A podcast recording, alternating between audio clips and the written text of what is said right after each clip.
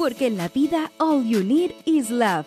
Majo Garrido y Aide Salgado te invitan a revisar el amor en el cine y la televisión. Películas y series que nos hacen suspirar, reír y llorar. Historias y personajes inolvidables. Aquí comienza Crazy Stupid Podcast. Hola, hola Crazy Lovers. Muy bienvenidos a una nueva cápsula, a un nuevo capítulo bonus, donde vamos a estar revisando la segunda parte eh, de esta serie increíble llamada Queen Charlotte, A Bridgerton Story. Mi nombre es Majo. Eh, y estoy haciendo una segunda pausa a mi posparto porque eh, había que comentar, había que hacer un capítulo especial, más que un capítulo, un, mini episodio especial dedicado a lo que pueden ver en el título, que básicamente vamos a estar hablando sobre esta hermosa historia de amor esta que cautivó a todos, que no solamente se trata de Queen Charlotte y el rey George, estoy hablando de dos de mis personajes favoritos ahora en el universo de los Bridgerton, que son por supuesto Brinsley y Reynolds, estos dos eh, increíbles eh, seres humanos eh, de ficción que se robaron el, el, corazón de todos nosotros. Así que quédense por acá porque además de estar reaccionando a los últimos tres capítulos, más que nada voy a estar dando mi opinión en general porque siento que eso ya está más que tragado, masticado y comentado eh, en estas semanas, eh, pero con la idea hablamos y dijimos, ¿sabes qué? Tenemos que dedicarle un momento en este podcast a, a estos dos personajes que de verdad que yo siento que, no sé, desde, la, desde el fenómeno que fue mediático hoy en el Internet, eh, que fue el tema de eh, Nicky Charlie en Heartstopper, parte desde el mundo de, los libros y luego llega a, a, serie a través de Netflix.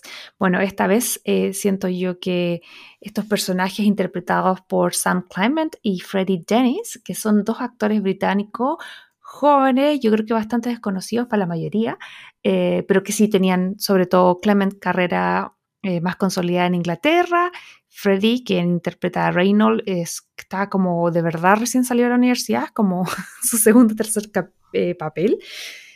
Pero Crazy Lovers, yo creo que esta historia es demasiado hermosa para dejarla pasar.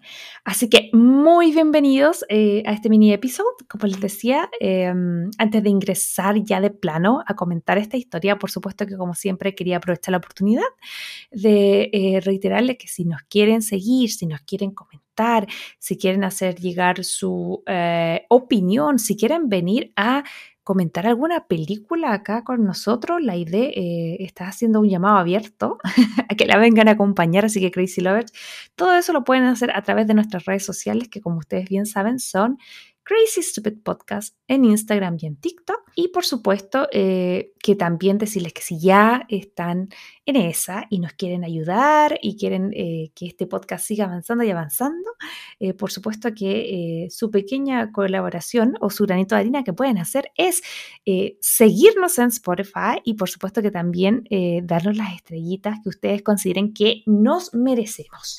Y dicho esto, ahora sí que sí me empiezo a sumergir en este mini episodio porque de verdad Crazy Lovers que Em, siento que el fenómeno que ha sido, porque esa es la palabra, eh, Queen Charlotte, eh, ha sido súper interesante, muy gratificante.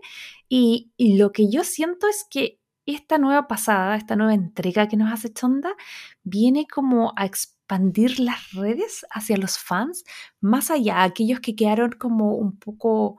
Em, porque sí existen y no son pocos, quienes no comparten las mismas cosas que uno eh, y que tal vez de repente vieron Bridgerton y fue como así como, ah, no sé, no me gusta, no es mi onda, por distintos motivos, pero siento que mucha de esa gente sí hizo un clic gigante con la historia de Queen Charlotte y este spin-off y yo creo que es porque em, Chonda supo, eh, siento yo, hacer unos a ver, como tocar otra tecla, eh, otro tono, eh, mucho más universal, siento yo, eh, más allá de, los códigos específicos que podían traer los, fanáticos del libro o quienes nos gusta este nuevo género o subgénero de ah, romance de época y las manitos y todas esas cosas, creo yo que esto se expandió y, de verdad que se agradece. Yo agradezco mucho este, este nuevo pack porque yo siento que cada vez que veía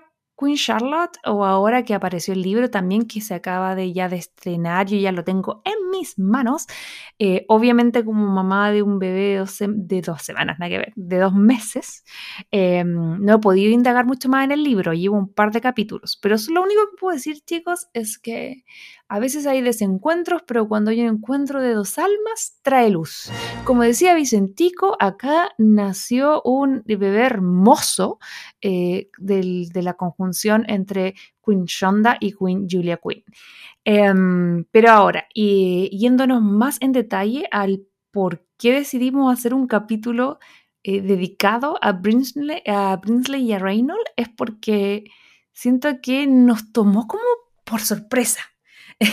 por lo menos a mí. A mí me pasó que si ustedes me hubiesen dicho en el 2020, cuando sale Bridgerton, que el personaje de Brinsley se iba a transformar en uno de mis favoritos de todo el universo, yo de verdad que no la hubiese creído, porque em, em, amo esa capacidad que tienen como de darles como universo y darles peso a personajes que de pasada pueden ser así como eh, muy nada, porque para aquí estamos con cosas. Yo creo, Crazy Lovers, que ninguno de ustedes me, atrevo a, pensar que nadie le había prestado así como realmente atención a este personaje. Y de hecho, a momentos, eh, yo recuerdo que Prinsley hasta me caía un poco mal, porque eh, obviamente cuando uno ve estos personajes sin su background, uno dice, ah, la reina es la típica cuica, ociosa, aburrida, que se pone a jugar con la gente eh, y que se pone a juntar parejas porque no tiene nada que hacer. Porque el rey, el marido está loco, entonces no la pesca y ella de aburrida se pone a jugar con las vidas de otro. Yo siento que esa era como un poco la sensación que por lo menos a quienes no conocíamos y no estábamos tan inmersos en la historia de la reina Charlotte, en la vida real, em, era lo que teníamos como en mente. Y bajo este parámetro a mí me pasaba que em, yo creo que un poco influenciada por Disney, donde siempre como que el ayudante de la reina o el ayudante de la mala también es malo. Eh, yo tenía como esta concepción más como muy nada de Brinsley y si es que tenía alguna concepción era un poco así como, ay, pero es, como medio copuchento, le lleva a los cagüines a la reina, em, porque igual él, estaba como súper atento con el tema de encontrar a eh, Lady Whistledown, so, em, no era de mis favoritos. Sin embargo, ahora que la serie eh, logró inmiscuirse en su pasado, eh, pucha, me encantó, me encantó, me encantó, me encantó. Y siento que es como necesario analizar porque yo decía, ya, ¿por qué me gustó tanto esta historia? Porque si bien la principal es de Charlotte y Queen George, que ya la estuvimos analizando un poco en el capítulo anterior, eh, que si no la han ido a escuchar pueden en Spotify y ven que hay un mini episodio hace como dos semanas de los primeros tres capítulos, donde estuve analizando largo y tendido, yo creo, eh, mis impresiones sobre la relación de ellos dos, que también los amo, corazoncitos para ellos. Em, pero ahora que tocaba analizar los últimos tres, yo creo que el fenómeno que ha causado esta pareja eh, se debe a, varias cosas. A la primera es que son los dos adorables. O sea, anda, de verdad que cuando una historia está como bien contada y tú ves que hay amor, que hay pasión, que hay ingenuidad, que hay compañerismo, por lo menos a mí me encantó porque siento que revivió todos esos pequeños detallitos así como de, las manitos, porque siento que en la promo y en una escena en particular en la serie hay una parte en que están como medio enojados ellos dos y como que se van a casi tocar la mano, pero no, pero después, y, y Reynolds hace algo tan bacán que es como algo que uno por lo menos yo hice mil veces, que estés como enojado con tu pareja y decís como, no, ya está, no le voy a dar un beso, no le voy a dar la mano pero está enojado, pero no para tanto. igual está enamorado, entonces está enojado, le quitáis la mano, pero en verdad igual se va a pasar. Y eso es lo que, mm, lo que muestran en la serie. Entonces, como que siento que en ese sentido conectan como súper bien. Además que, no sé si a ustedes les pasó, pero yo creo que yo no podía dejar de pensar todo el rato en Lumière y Ding Dong. como de la Bella y la Bestia, como que siento que, no sé si se inspiraron de ahí, no sé si fue como casualidad que los actores, uno es como flaquito y alto, el otro es como más pequeñito. Entonces, como que de verdad me daban esa vibra de como si Lumiere y Dignot eh, fueran así como antes del antes de que les cayera el hechizo, yo creo que eran Prince Lane Reynolds, así, como que no sé, de ahí ya los amé.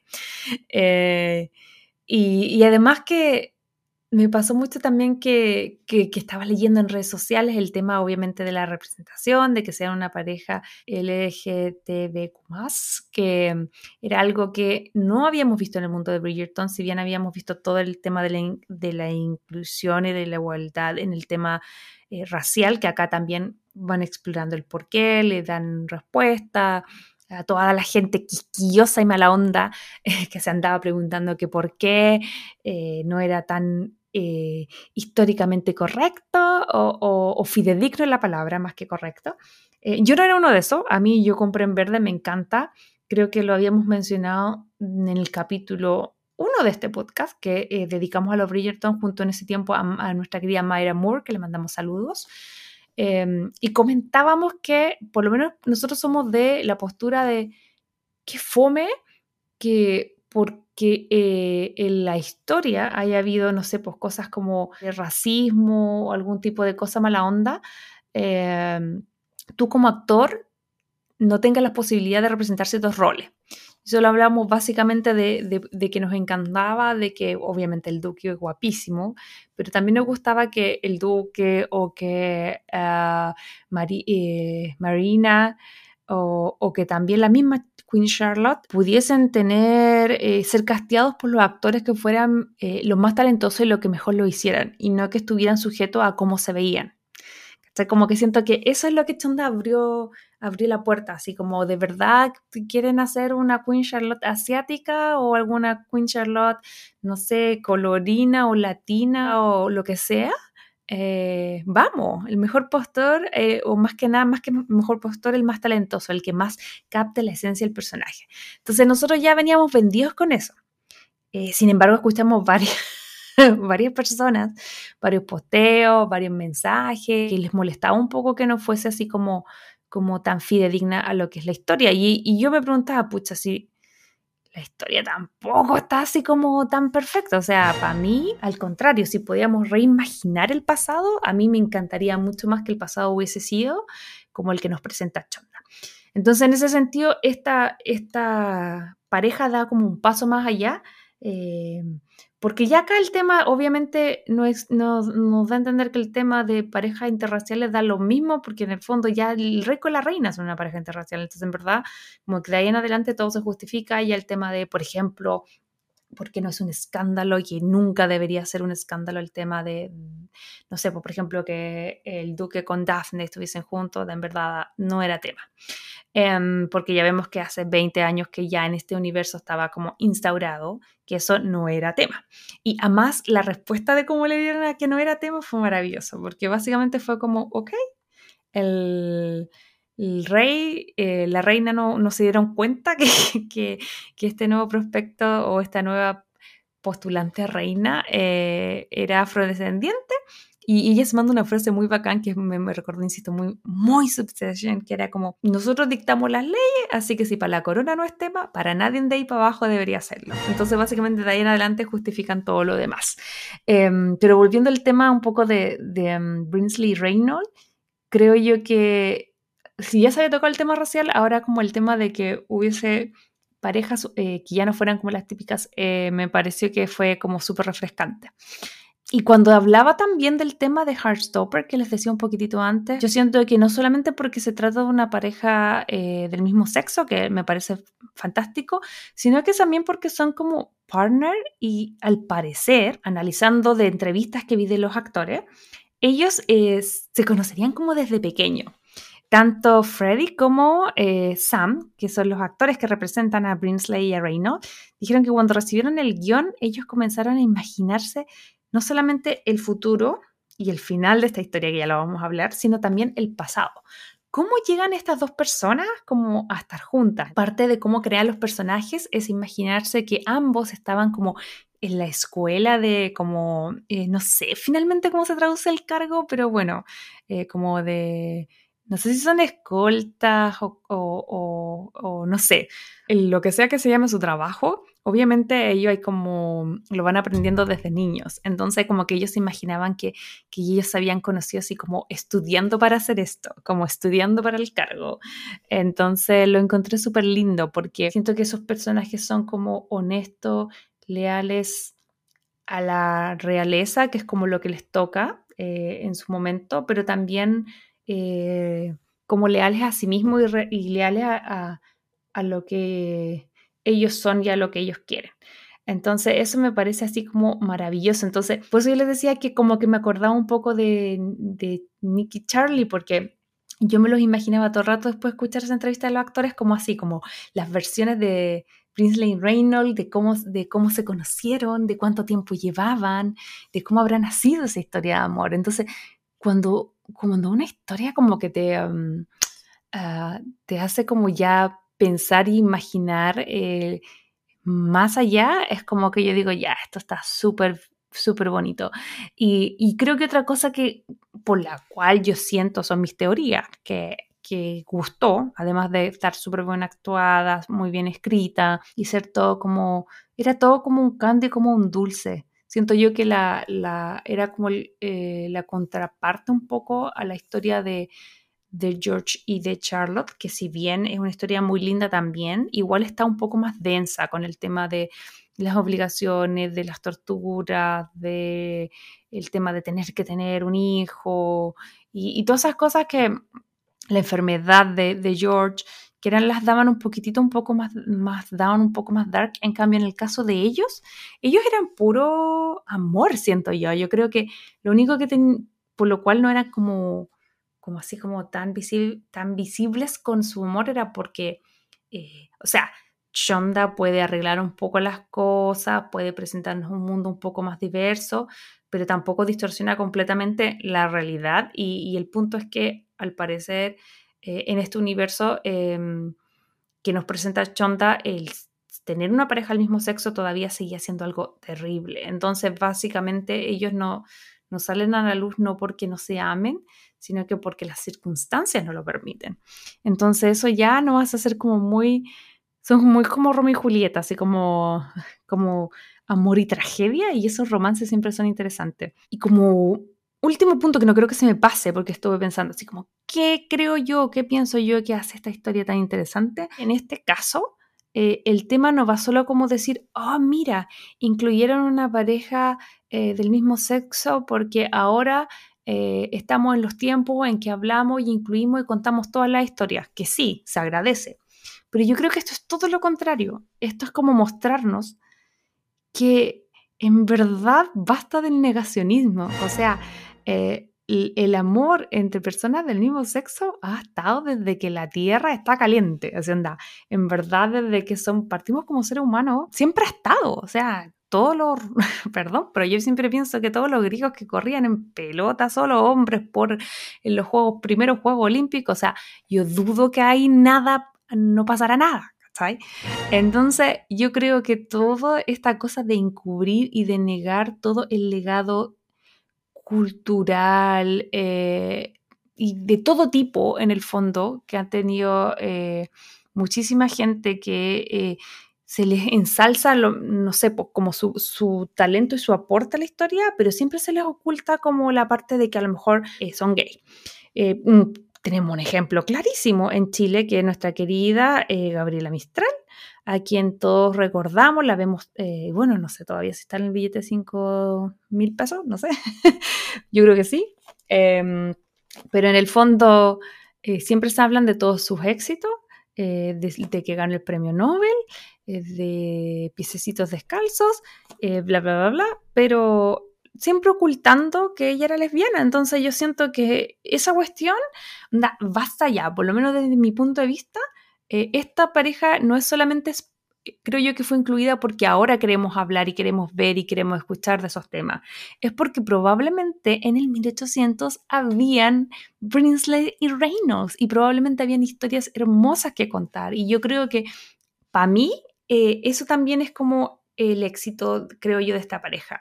Y que haya más parejas del mismo sexo en historias que nos cuenten del pasado, del presente y del futuro. Porque siento ya que que basta con esa cosa de como, ah, eh, como que solo pasará ahora. En el 1800 y en la regencia, por supuesto que habían historias de amor así de bonitas, pero obviamente son las más ocultas, porque son las que en la historia y en la vida real no quedaron en los libros de historia, no nos contaron. O si se las contaron, las contaron siempre eh, como por debajo, como que se suponía, como que se leía entre líneas. Entonces yo creo que ya es tiempo, es 2023, de que estas cosas se cuenten a viva voz, se celebren y nosotros estamos celebrando en este capítulo esta pareja porque de verdad que está increíble. Pero, en fin, yo creo que pueden haber muchísimas razones más. Esas son las razones por las cuales a mí me gusta esta pareja. Si ustedes nos quieren hacer llegar eh, eh, por qué les gusta tanto esta pareja, recuerden que lo pueden hacer en las redes sociales, los vamos a estar leyendo porque de verdad me interesa mucho la idea también. Eh, como ensalzar estos que son nuestros nuevos regalones de la casa, Brisley y Reina. Pero en fin, volviendo un poco como a la historia, igual está interesante de que ellos eh, son, como yo les decía, son dos actores medio, eh, como entre comillas, nuevos, que siento que tienen una química muy bacán. En el caso de Sam Clement, estuve escuchando una entrevista que dio un podcast eh, donde él hablaba de su largo proceso para poder ingresar al mundo de los Bridgerton.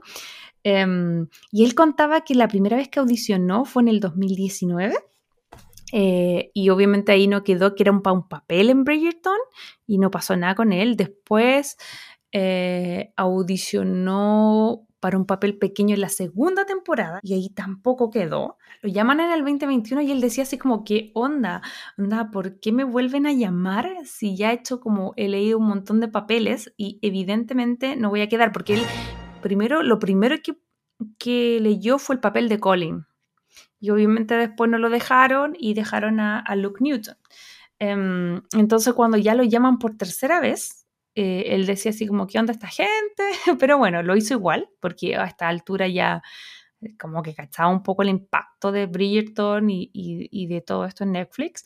Así que él lee y, finalmente le dan este papel, lo buscan eh, y le dicen que él es indicado.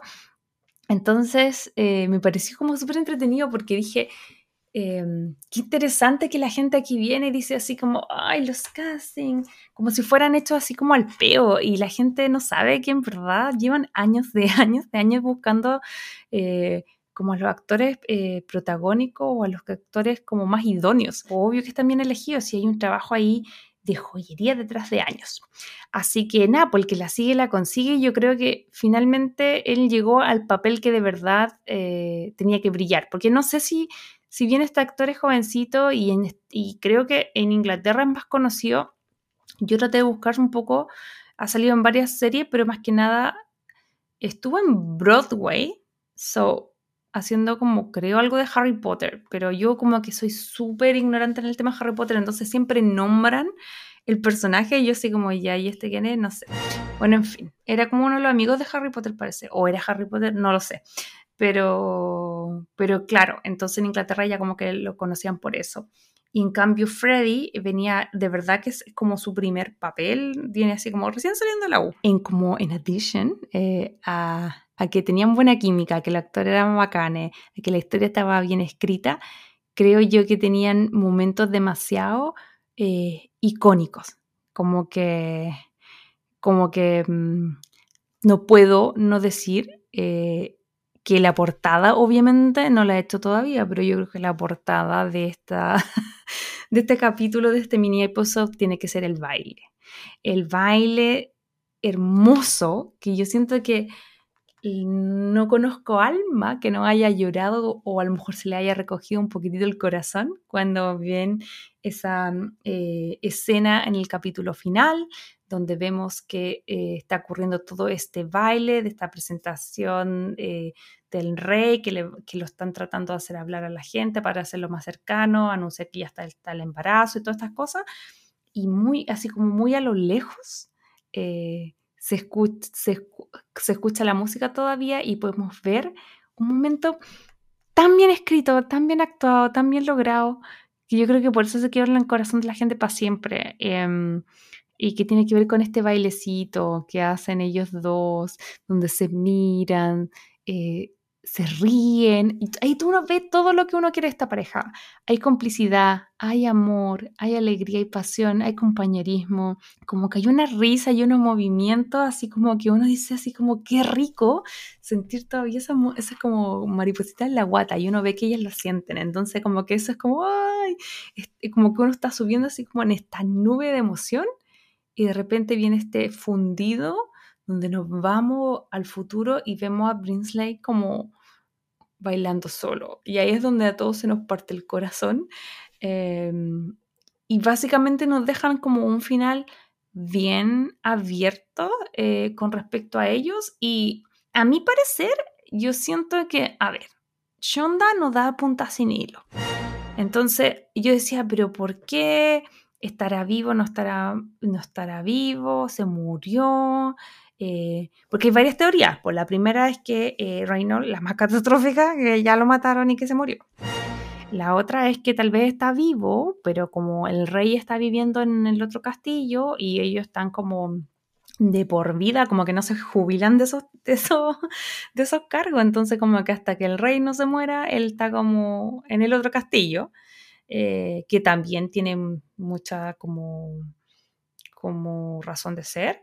Eh, hay otras teorías que dicen que mm, como el rey habría seguido un poco como con estos eh, eh, temas de mm, como de salud mental, como que el otro ya no habría podido como seguir porque lo, veía mucho sufrir se habría ido, bueno, no sé, hay millones de teorías para especular. en lo concreto es que uno no sabe finalmente qué le pasó. Yo uno piensa así como, yo creo que después de esto hay como dos preguntas que nunca se van a responder. ¿Qué le pasa a Lupita y qué le pasó a Reino? Porque eh, eh, no sabemos, no sabemos. Y, y, ante eso, obviamente, la gente empezó a preguntar a los actores, a los creadores, a los escritores, y hay varias papitas que fuimos sacando. La primera es que la, al primero que se le cayó así como el cassette heavy fue a Hugh, que eh, es el que interpreta a Brinsley cuando ya adulto, el original, el que ya conocemos. Y él dice, él nos cuenta que había una escena eh, que se iba a grabar, que estaba en el guion, que era ya como en el futuro, y en algún momento como que iba la reina caminando en la época en que ya la conocemos nosotros, tipo Bridgerton, tipo 1814, em, y que se cruzaban como las miradas y como que iba caminando Reino el viejito y Prince el viejito y como que se miraban y se daban a entender que todavía se amaban pero que no estaban juntos y que esa escena finalmente no se grabó y que a último momento se sacó. Em, todos quedamos así como, wait, what? Eh, y obviamente le preguntaron a, a Chonda. Y Chonda dijo que sí, que en verdad habían sacado esa escena, que ella, si le preguntaban qué es lo que, qué es lo que ella pensaba que podría haber pasado, que obviamente es básicamente decir esto es lo que pasó, pero no lo escribí. Em, es que ellos, eh, que Reynolds estaba vivo, y, pero que no habían sido juntos por distintas razones. Pues básicamente la mayor es que eh, por más que ellos reescriben la historia, igual todavía tener una pareja del mismo sexo en esa época hubiese sido un tremendo escándalo y no era fácil de estar. Entonces, como que eso había sido como por lo cual no habían terminado juntos. Ahora, esa es la respuesta correcta y como polite y como la, políticamente correcta, mejor dicho.